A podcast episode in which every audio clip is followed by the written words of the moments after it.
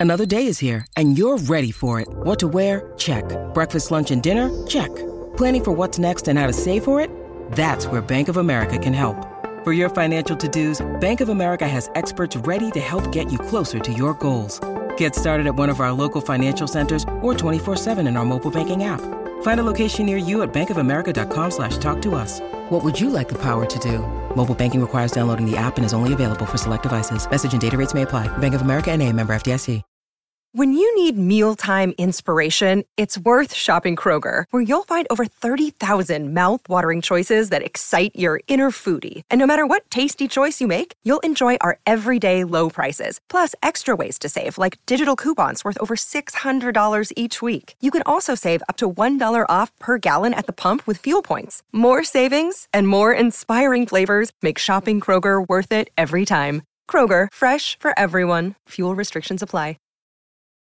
Families have a lot going on. Let OLLY help manage the mental load with new cognitive help supplements for everyone four and up, like delicious Lolly Focus Pops or Lolly Mellow Pops for kids. And for parents, try three new Brainy Chews to help you focus, chill out, or get energized. Find these cognitive health buddies for the whole fam at olly.com. That's O L L Y.com. These statements have not been evaluated by the Food and Drug Administration. This product is not intended to diagnose, treat, cure, or prevent any disease.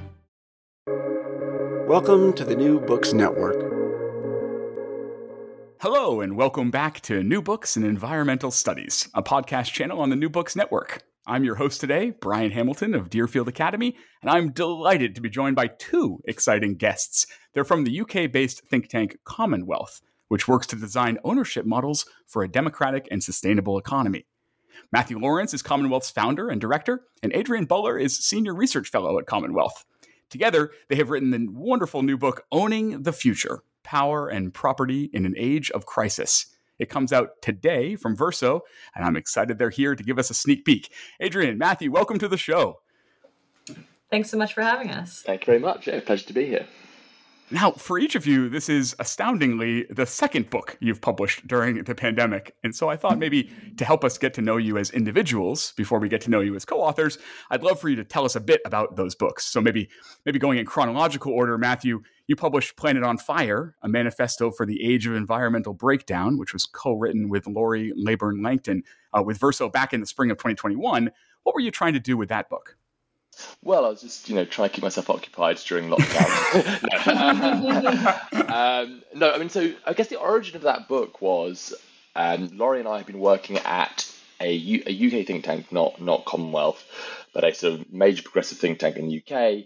And in that work, this, you know, this is kind of the origins in some ways, sort of around 2016, 17, 18. We'd been speaking to a lot of policymakers, a lot of sort of you know some sort of you know people you you expect sort of I guess think tanks to be speaking to, civil servants, academics, you know, regulators.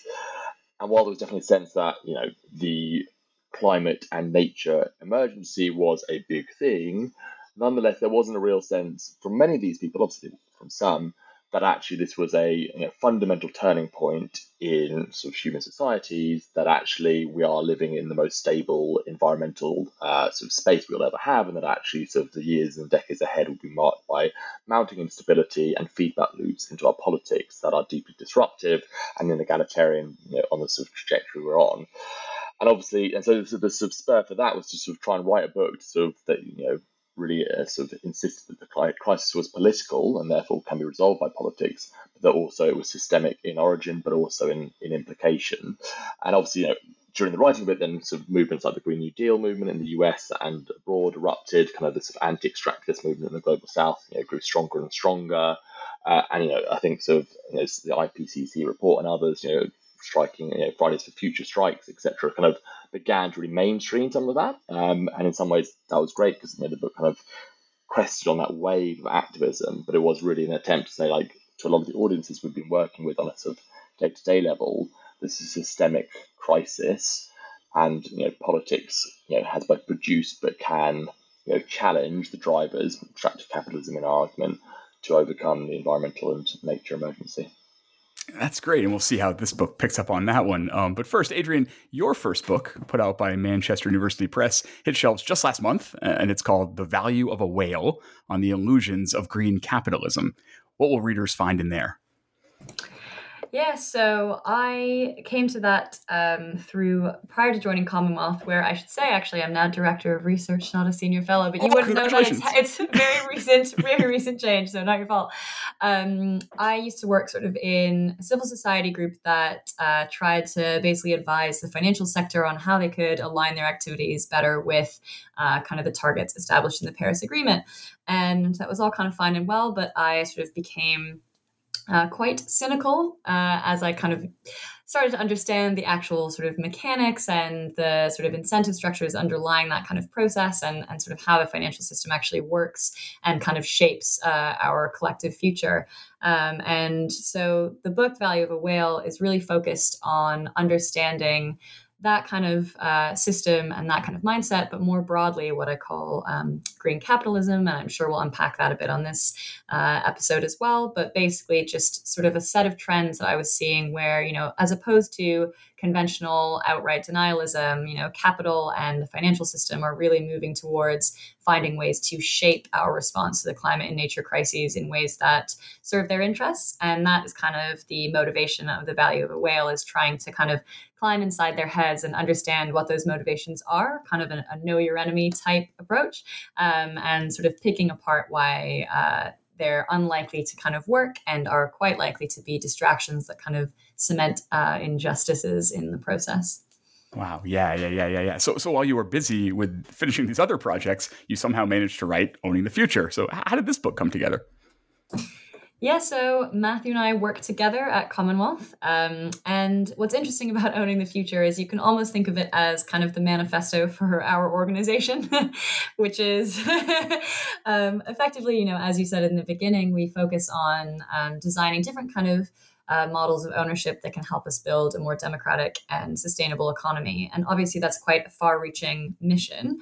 Um, and so, Owning the Future came out of that baseline and then prompted by sort of a confluence of crises that erupted at the start of uh, the COVID 19 pandemic.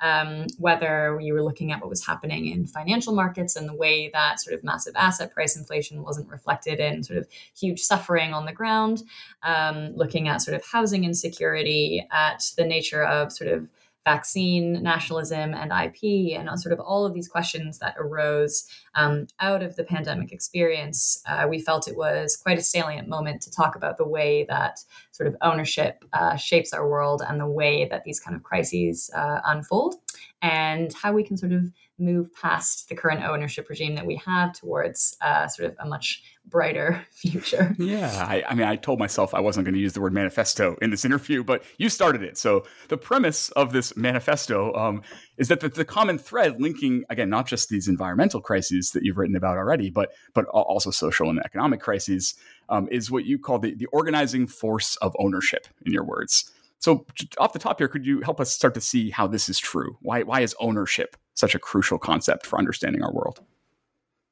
So, ownership is a way of organizing exclusive claims against the world, whether that's materials, resources, you know, sort of uh, institutional claims, etc., etc. And throughout sort of human history, you know, in all types of society, how property relations, how you know, how possession is organized, how authority that flows from that is then sort of you know, distributed and dispensed with, is fundamental. Um, so you know, you can go back to sort of feudal land uh, ownership patterns and how that then sort of was you know the necessary sort of driver of feudal patterns of economic relations. And then obviously under capitalism you know sort of ownership is fundamental in sort of a huge range of ways but i guess in sort of two dynamics that are fundamental to sort of you know capitalist expansion. So one sort of exploitation in that classic sense of wage labor. The majority of us have to sort of sell our labor uh, to live, to sort of create an income, and that's because we've been dispossessed, because the means of production are exclusively controlled, and how they are used are determined by the owners of the means of production of capital. So, you know, we can't just be like, right, I'm going to go to the bread factory and make myself a bread. I've got to, you know, sell sell my labor to get an income to go sort of buy the bread. And so that act of dispossession, you know, forces that exploitation, which labor mixed with sort of society and nature creates value, but that value is directly controlled and sort of extracted for the benefit of the owners of capital. So ownership is a sort of fundamental driver of inequality, but also the organization of production. And then a dual dynamic, which kind of nests behind and enables that exploitation is sort of expropriation on a vast scale. Uh, so that is through enclosure, through violent means of dispossession. Um, you know, that can be anything from land enclosure and land seizures, um, which the book touches on, and sort of Adrian's uh, Danny Wales sort of touches on a lot around sort of um, you know, sort of land grabbing by you know, global corporate uh, corporations, global north, through to the expropriation of sort of unwaged uh, care, through to sort of you know, the enclosure of intellectual property and data. And all of these things kind of are sort of the hydraulic forces that sort of uh, concentrate and extract uh, wealth, or extract and then concentrate wealth from labour, from nature, from society towards you know a sort of thin layer uh, of ownership class. So you know, those are two sort of hydraulic forces. I think these sort of complicating sort of thing which makes ownership interesting. I mean, not just the only reason, but I think you know, I think one of the sort of interesting things is you know we look at our world of vast inequalities rooted in who has claims on ownership, who owns versus who works, and you think, well, that is so extreme. The inequalities, the sort of injustices that produces the, the inefficiencies that generate. Surely there'll be a buckling point. But I think the way that you can kind of think through how the sort of politics of the last few decades has kind of worked out is by thinking through that there's been a sort of devil's bargain in which a you know a big slice of society, albeit of small wealth, have been allowed access to assets, asset ownership, in particularly housing, but also sort of small scale pension wealth. And in exchange for that small access to sort of ownership of assets, the return of being like, right, well, you've got to accept essentially stagnant or falling real wages, cuts to social security, cuts to welfare. And there's been that sort of asset inflation, wage stagnation dynamic, which, you know, the politics that can only really be thought through when we think about who is included, who is excluded through ownership of assets. And so, really, whether it's about the organization of our economy, the sort of uh, economic and social relations that flow from that, the political coalitions and political economy of Anglo-American capitalism, you know, you can't really understand that, and you certainly can't understand, you know, the climate crisis without thinking through how property relations kind of embed certain, you know, sort of relations into human societies. Thank you. Yeah, let's let's dig deeper there because I mean you talked about the way that you've you the book bounces back and forth between you know feudal times and, and, and, past and present and before it starts to look toward the future and in a couple of those transformations, historical transformations that you really um, come back to time and again are, are um, what you label the, the rise of the rentier and then the construction of an economy that's really based around not production but around appreciating appreciating assets as you're saying here and so these you know rentier assets appreciating assets these are terms that will be of course very familiar to some listeners and then kind of new and forbidding for others who will be like well ah and so um, I wonder if you could give us a quick crash course on, on on what these words are and how they fit into that historical transformation. Yeah, of course. And you know, rent and rentierism are in some ways you know, deeply contested, and so you know, it depends in some ways what sort of like school of politics, school of thought you're coming from. But certainly we approach it in the sense of um, authors like Brett Christophers, for example, in which sort of the ownership of assets, uh, key types of assets um, that are actively made scarce, or you know maybe naturally scarce, but are normally actively made scarce by law, by property rules, etc., that then generate wealth for the few who hold that. So you can think of intellectual property that encloses digital platforms. You can think of natural resources and the sort of like the control that uh, oil and gas companies have through owning those assets. You can think of land uh, most classically. You can think of in some ways, you know, sort of the um, the modern corporation as a sort of you know sort of a scarce asset, you know, control of who has claims on shareholding, etc., etc., uh, as a way of generating flows of income, stocks of wealth, and that pattern of rentierization, you know, is typically associated with well, a ownership. Ownership is fundamental to it. Who owns what? You know, structures, flows of income, flows of wealth, or stocks of wealth. But it's also associated with you know, economic stagnation, um, so really, you know, our the global economy has been marked by systemic slowdown. If you look at it over sort of, you know, sort of the longue durée, over sort of uh, de- decades long histories of slowdown in investments, slowdown in profitability, slowdown in sort of, you know, economic dynamism. And in some ways, that's related to the fact that it's safer to sweat your assets rather than invest in, you know, new production. Uh, it's safer to maximize returns on what you have rather than risking stepping out into the new. Now, that's obviously not entirely true. Production is still fundamental to uh, the economy and generation of value. But again, where does that value flow to? It flows to those who own rather than those who work predominantly. Um, so, you know, um, and the UK in some ways is particularly extreme, not least because the mass privatization of assets like land, infrastructure, energy systems, housing has produced this, you know, this vast um, sort of coalition, um, which helps you know, unpick both the inequality of the UK, but also kind of sort of some of the coalitions that seem on the surface a little confusing around you know, cross-class coalitions, you know, sort of demographic coalitions. Um, but really, sort of that rentierization that is you know, endemic to much of, of uh, Anglo-American capitalist sort of societies um, that can't be explained without thinking through how property relations structure our economies.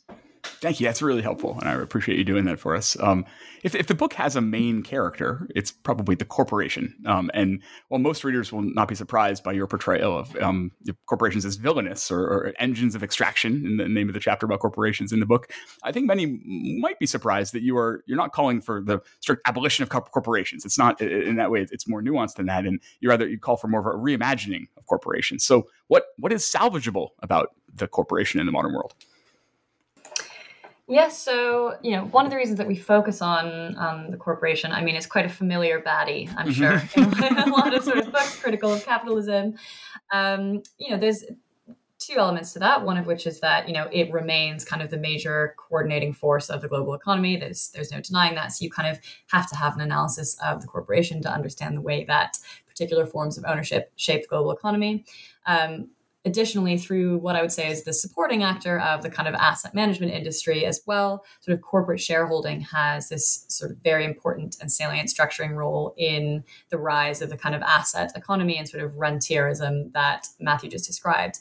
Um, and I think one of the things that we do is try and understand, you know, based on the fact that they are such an impressive and kind of enormous coordinating force that can, you know, do some things very effectively, if quite unjustly in their current arrangement, to try to understand what uh, about the corporation can can be salvaged. And we should say, you know, this isn't sort of a new line of inquiry or insight, particularly. You know, this goes back to to Marx, who talks about, you know, the abolition of the capitalist mode of production within the capitalist mode of production itself.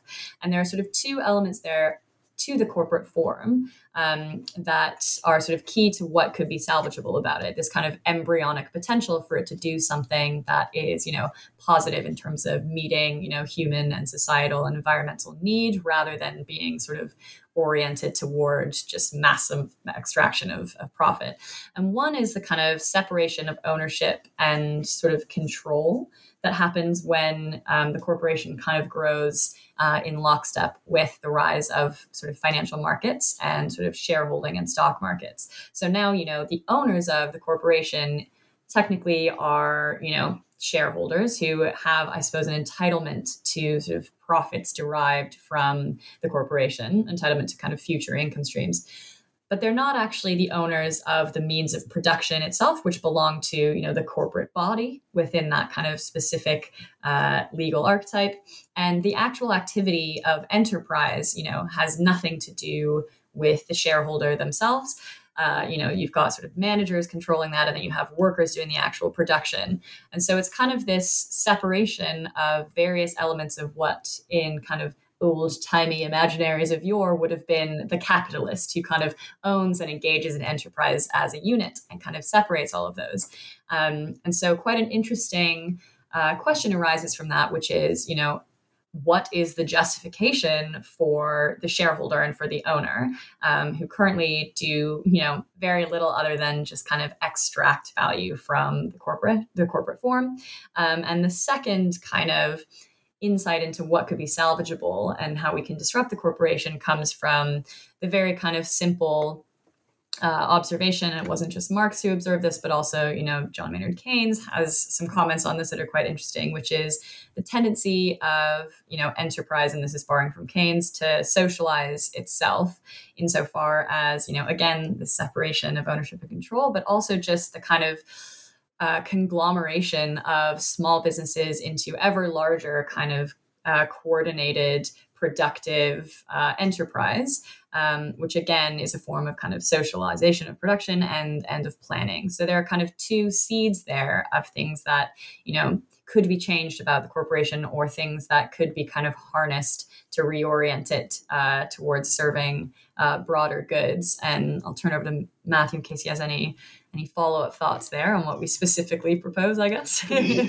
yeah, no, I mean, I think I guess a couple of things. I mean, I think one we're really trying to stress sort of the political and social roots of the corporation, and also its you know, origins in very violent histories of colonialism and extractivism and enclosure which you know the modern the modern heirs to the sort of you know uh, corporate form very much continue that tradition.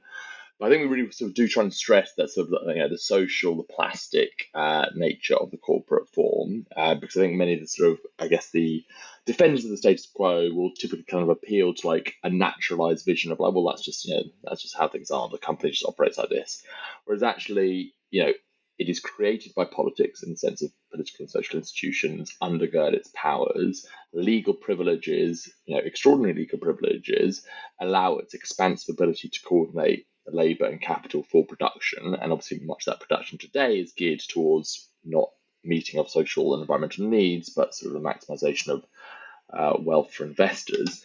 But nonetheless, we think, and it is obviously in some ways a bit of a gambit, as you say, you know, you know, we sort of expose its limits in the current form, but don't necessarily say we should you know, abolish the corporation.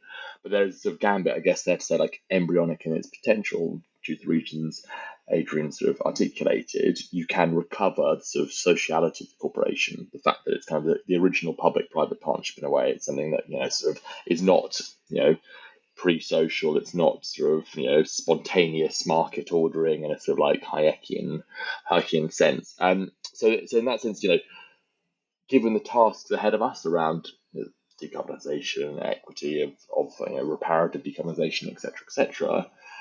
As an institution of planning or production of organisation, but one that currently is laced through with you know, relations of hierarchy and of domination and the absence of democracy, you know, can we, through thinking through ownership, through thinking through control, reimagine it? And that's you know, what sort of the, the chapters on the corporation try and sort of articulate. Thanks. Yeah, let's let's start to look toward the future. Um, and the book, I should remind people that the book is wide ranging. It treats housing and intellectual property and the care economy and other really urgent topics. But for the purpose of this program, New Books in Environmental Studies, let's drill down into an exploration of, of environmental crises that you take up. Um, and when it comes to climate, you sort of take as a given the role of, of capitalism in, in various forms and, and in creating the crisis. And instead, you really spend the time in the book laying out how how uh, prioritizing private ownership keeps generating ineffective solutions. So why should we be skeptical or, or even outright opposed to things like offsets and net zero pledges? Yeah, this is you know a phenomenon that I talk about a lot in in the other book that we mentioned, The Value of a Whale, as well, which is kind of what is the the approach of capital to responding to what is an unprecedented kind of threat to its ability to kind of reproduce itself and a threat to profits and sort of returns. Um, and you know, there the way that I suppose I identify um, the response to that is to find a way to, uh, in theory, decarbonize or somehow kind of arrive at a more sustainable economic system that does as much as possible to avoid kind of disrupting existing kind of economic institutions, ways of organizing production, you know, distributions of wealth and power. So basically try and kind of batten down the hatches on our existing system while somehow uh, imagining that you can do so while while kind of decarbonizing. And so, you know, net zero pledges and, and offsets are kind of a perfect distillation of that. Um, you know, for from a global perspective, you know, that's the only way in which net zero kind of makes sense. You know, what we should be doing is trying to yeah eliminate global emissions. You know, as far and quickly as possible with kind of this little leftover of you know residual drawdown where it's absolutely necessary whereas you know the corporate kind of seizure of that to say, you know, we are going to do, uh, we are going to do corporate net zero in some way um, is really kind of smoke and mirrors for uh, that strategy of trying to again do as little to actually change your operations uh, as possible while kind of creating this this veneer of action and you know net zero and offsets at that level are you know there are lots of reasons we should be skeptical some of which you know i'm sure many listeners to environmental studies books will know. You know there's simple questions of kind of methodology right? So questions around materiality which is you know does this actually do anything? Additionality you know would this have happened anyways permanence you know there's it seems like it's it's both kind of joyful and horrifying. The number of stories that seem to be rolling out every summer of you know offset plantations kind of going up in flames. Um, so obviously you know methodological questions are there but more fundamentally i guess from the perspective of ownership which we focus on is that you know offsets generally involve this kind of new form of enclosure of the commons, um, whether that's the atmospheric commons, insofar as a corporation might say, I'm going to keep emitting, which is enclosing a portion of our atmospheric commons, insofar as, you know, we have a limited resilience of the climate to carbon emissions. Um, they're going to continue enclosing that commons while also finding new ways to enclose, you know, land for the purposes of sustaining uh, demands for consumption and emissions broadly in the global north and among the comparatively globally wealthy. And so that's sort of this new frontier of yeah, resolving or attempting to address the climate crisis in a way that creates minimal disruption for a system that is serving capital quite well um, through finding new ways to kind of own and enclose uh, land and the atmosphere kind of privately. And so, beyond the simple kind of methodol- methodological questions, which are very important, you know, that is an element of this to be, you know, very wary of. And, you know, Matt referred to that already, but, you know, there are many groups like ActionAid who kind of track uh, land grabs related to carbon offsets and biofuels. Um, you know, and it's kind of millions of hectares already kind of involved uh, in those systems. And, you know, there's always this kind of appeal to uh, sort of rational self interest to try and say, oh, you know, this land, rather than being common or public, would be much better managed in the kind of self interest of private ownership. Um, and I guess the book tries to push back against that strongly. Um, and I'll just, you know, reference one piece of evidence that we use, which is there's a review of, I think it's like 80,000 land purchases that was published in Nature, um, which found that, you know, in the overwhelming majority, uh, exclusive private purchases, whether that was you know by foreign states or whether by private companies, um, tended to result in hugely accelerated deforestation, biodiversity loss, and you know negative impacts for for communities. So the kind of justification that as well that you know through private ownership offsets might actually improve conservation also kind of falls apart and points us towards a governance model based around kind of collective ownership and governance which we kind of advocate for uh, in the book. At Evernorth Health Services, we believe costs shouldn't get in the way of life changing care, and we're doing everything in our power to make it possible. Behavioral health solutions that also keep your projections at their best? It's possible. Pharmacy benefits that benefit your bottom line? It's possible. Complex specialty care that cares about your ROI? It's possible.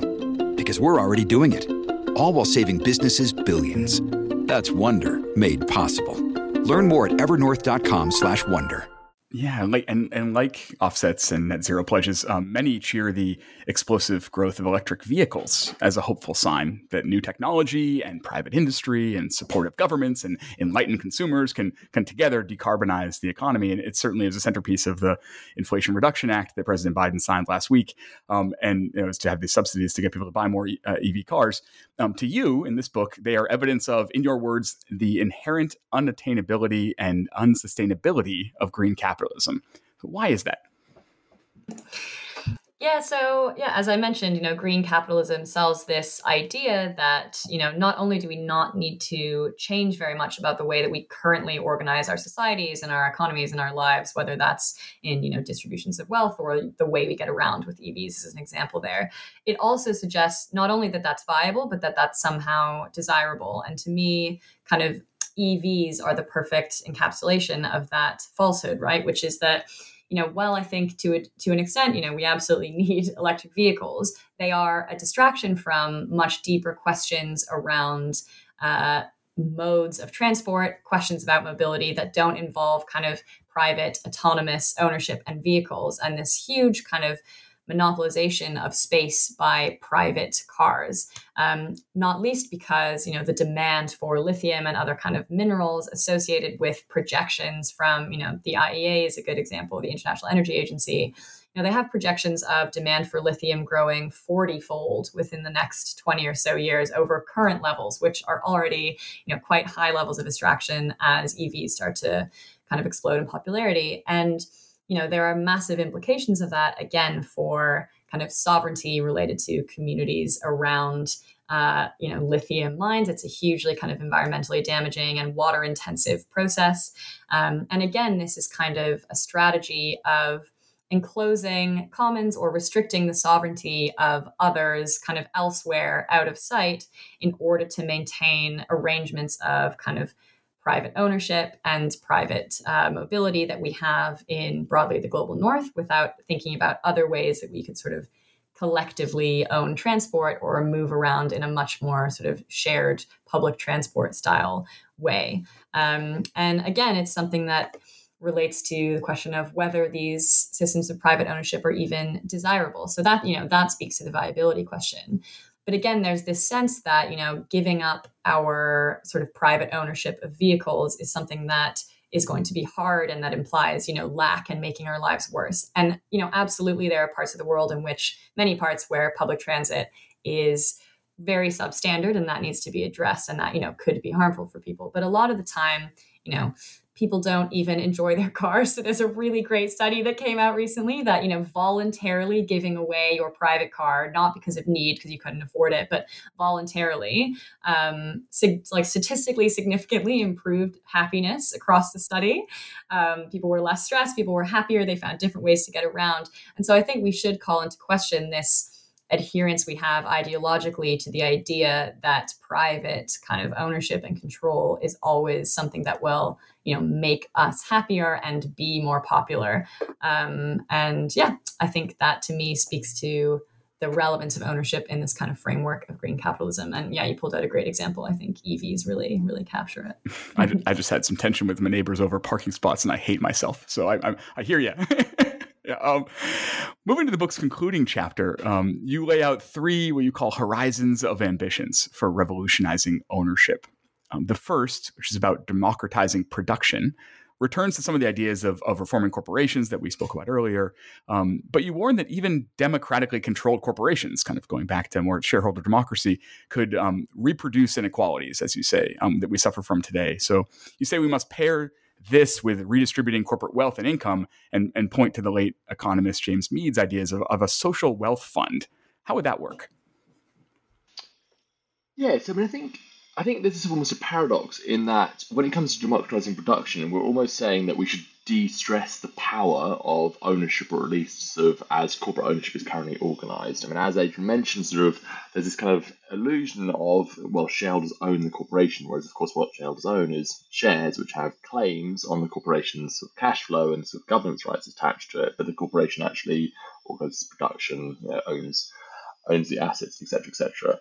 So in some ways, what you know, and it was sort of like tongue in cheek, but in some ways not. Sort of talking about like abolish the stock market, abolish the claims of capital markets on the productive capacity um, of the firm, and release the sort of potential to do things that aren't necessarily you know disciplined into you know companies can do lots of exciting things, and entrepreneurship can be really creative and innovative, but often it's disciplined by financial markets and owners into doing you know, sort of you know, narrowly, you know, extractive or sort of uh, not very socially useful things.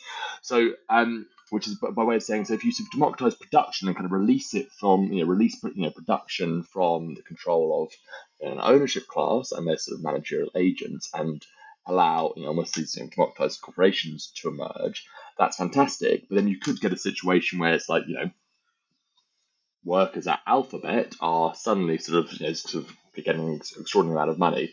Obviously, you can sort of um, you know challenge some, you know, redistribute some of that through through taxation, etc. But the social wealth fund point um, would be to say, well, actually, like you know, ultimately, all value is sort of socially created. You know, sort of um, you know, capitalist production relies on social reproduction, which relies on sort of ecological relations underpinning it.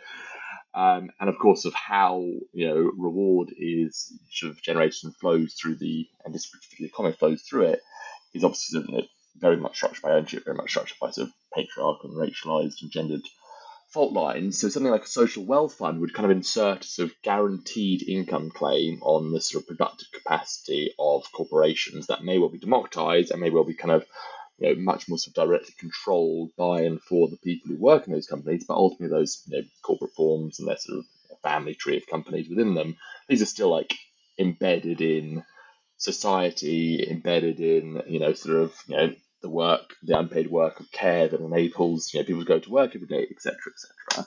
And so, so the social welfare would say like actually you know, we should all have a claim on that wealth. You know, we all contribute, um, and it would be a sort of mechanism, a counterweight against inequality because the sort of gains of production would be distributed you know, and socialized essentially, and so we'd all have a claim on sort of the product of society rather than as currently structured, where it's structured by who has power, and power is often very much who who owns assets, who owns you know financial wealth, gets the sort of bigger share of the pie. So it's about saying you know we need to not just kind of reimagine the pie, we need to redistribute it.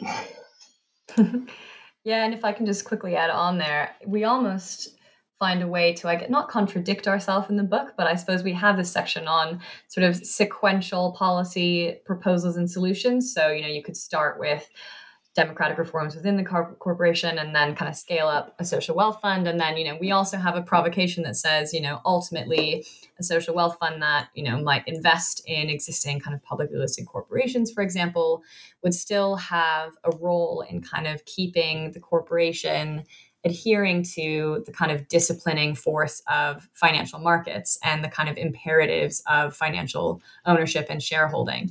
And so, subsequent to our social wealth fund proposal, we also kind of have a bit of a cheekier section on, you know, effectively, as we call it, abolishing the stock market, which we don't quite say, um, but we do kind of fundamentally call into question yeah, the kind of justification, as we referenced in our conversation before, for having governance rights attached to attached to shareholding uh, at all, given that you know a lot of the time these are shares exchanging hands between investors on secondary markets, and frankly, not doing much to add new investment to the corporation itself, um, other than maybe driving some different, like fr- some small fluctuations in share price, basically. Um, and so, beyond the social wealth fund, we also want to fundamentally question, you know, what is the justification for having financial markets retain discipline over the corporation and kind of try to shape where that product goes and and who it helps and benefits. Thanks. Yeah, and and, and um, the, the, tone of the book is aspirational, as any good manifesto should be. Um, and you're looking out to the horizon. You also note several places in the world um, where the re-envisioning of ownership um, that you call for is already underway um, and delivering on its promise. Could we can um, we can maybe wrap up here by by hearing about a couple of those places and what you think we can learn from them. Sure, absolutely. So I think um, I mean I think the beauty of ownership it, it operates at multiple scales, and so you can look at things like in the UK the sort of public commons partnership um, movement, which is this sort of a commoning based approach to how assets in urban communities are owned, governed, controlled, and for who. Um, so actually just up the road from uh, where we both live in North London, there's a sort of community-based plan to sort of transform assets, which are currently kind of which have been kind of reclaimed from development by um, very financialized, very extractive uh, developers into community control of the assets, and it's kind of trying to be placed into a sort of commons-based approach um, with a market, with housing, with social care, childcare attached to it. So I think you know you can look at this as like the granular, uh, and then you can sort of scale up to you know something that's dominating. Um, you know, conversation everywhere, which is obviously sort of like inflationary pressures, and you can look to somewhere like France, which um, in the UK, we're seeing surging um, energy prices, uh, really extraordinary, um, painful, um, socially catastrophic price uh, increases. Then, if you look across the, the sort of channel um, to France, EDF, which is its main sort of uh, energy producer and supplier, is you know uh, publicly owned, 84%, but it's uh, moving towards full nationalisation. And through that flexibility, through that ability to prioritise things other than we must maximize returns, which is the sort of alpha and omega of you know, the privately owned for-profit corporation. Through that, EDF have been able to say, right, okay, we're going to, and through the government have been able to say, right, we're going to hold price rises to 4% this year, which is just an extraordinary difference. And so you can kind of see from the sort of granular and the grassroots of kind of like experimental, pluralistic, you know, institutional reforms around how housing and land and sort of that interplay and sort of um, urban ecologies is developing through to sort of you know really the sort of you know the metabolic heights of capitalism. How is energy organised and produced, and at what cost, and who bears the cost of innovation? Where you can see public ownership as this tool um, in a very practical sense for charting quite different futures. Thanks. And, and after putting out three books in, in a year, I hope what's next for you is a nap. Um, but are there any future projects that either of you or your colleagues at Common Wealth are working on that you're ready to give listeners a preview of? Yeah, I mean, we we have lots on. If any of what we talked about today tickles the fancy of anyone listening, you know, these are things that we work on uh, all the time at Common Wealth. Um, and in particular, we'll be taking um, a much bigger focus towards questions that Matt just raised there around uh, the future of kind of energy systems and ownership as a strategy for a more kind of just and equitable and sustainable, in in many senses of the word, energy system. Um, also, looking at something we touch on in the book around um, sort of the asset economy and asset manager capitalism. So the kind of forces of asset prices and asset ownership um, as driving imperatives in the economy and the kind of destructive impacts of that. So, looking at how we can kind of address and get around that. Um, and additionally, we're doing some work on sort of land and community and sort of social value and how you can sort of retain that within communities rather than have systems around kind of outsourcing and private ownership that tend to destroy or extract that value. Um, and so all sorts of themes. I don't know if matt you have anything else on the on the back burner i'm unaware of? No um, i mean i think i guess one thing i guess particularly relevant to your listeners uh, is we'll be extending a lot of the analyses that Adrienne's uh, mentioned from a sort of UK perspective across a sort of transatlantic lens. So looking at how some of the giants of asset manager capitalism, so you know, BlackRock and others, how they've got this infrastructural power and what it means for sort of the American and, indeed global economy. Know, sort of we've done some work, but we'll be doing more work, for example, on you know, big oil in the US and how you know the ownership structure within those companies generates very particular patterns of investment, which are let's say, very detrimental to both the environment and you know the economic interests of ordinary working Americans. So yeah, a really exciting time. Um, not least because the environment is so like destabilized and in crisis, but I think you know there's a sense that actually, I think I'm not quite sure what it's like in the US, but certainly in the UK, and I'm sure there will be similarities here. There's a sense that actually like the sort of the fault lines and the, the cracks in the, in the permafrost of you know, the status quo that's been dominated, dominant and dominating for the last you know, 30, 40 years are really being exposed. And that's an opportunity to mobilize around sort of you know, counter alternatives and, and alternative visions for the future, which you know, in the book we try and sort of argue has to be built on if it's going to be durable and popular and transformative, has to be built on transforming and democratizing ownership. Sounds thrilling. And the book again, this one is Owning the Future Power and Property in an Age of Crisis. Don't miss it. It comes out today from Verso, and its authors and my guests have been Adrienne Buller and Mathew Lawrence. But, but thank you both for your time and for this book. Thanks so pleasure. much. It's been a pleasure. Thanks very much.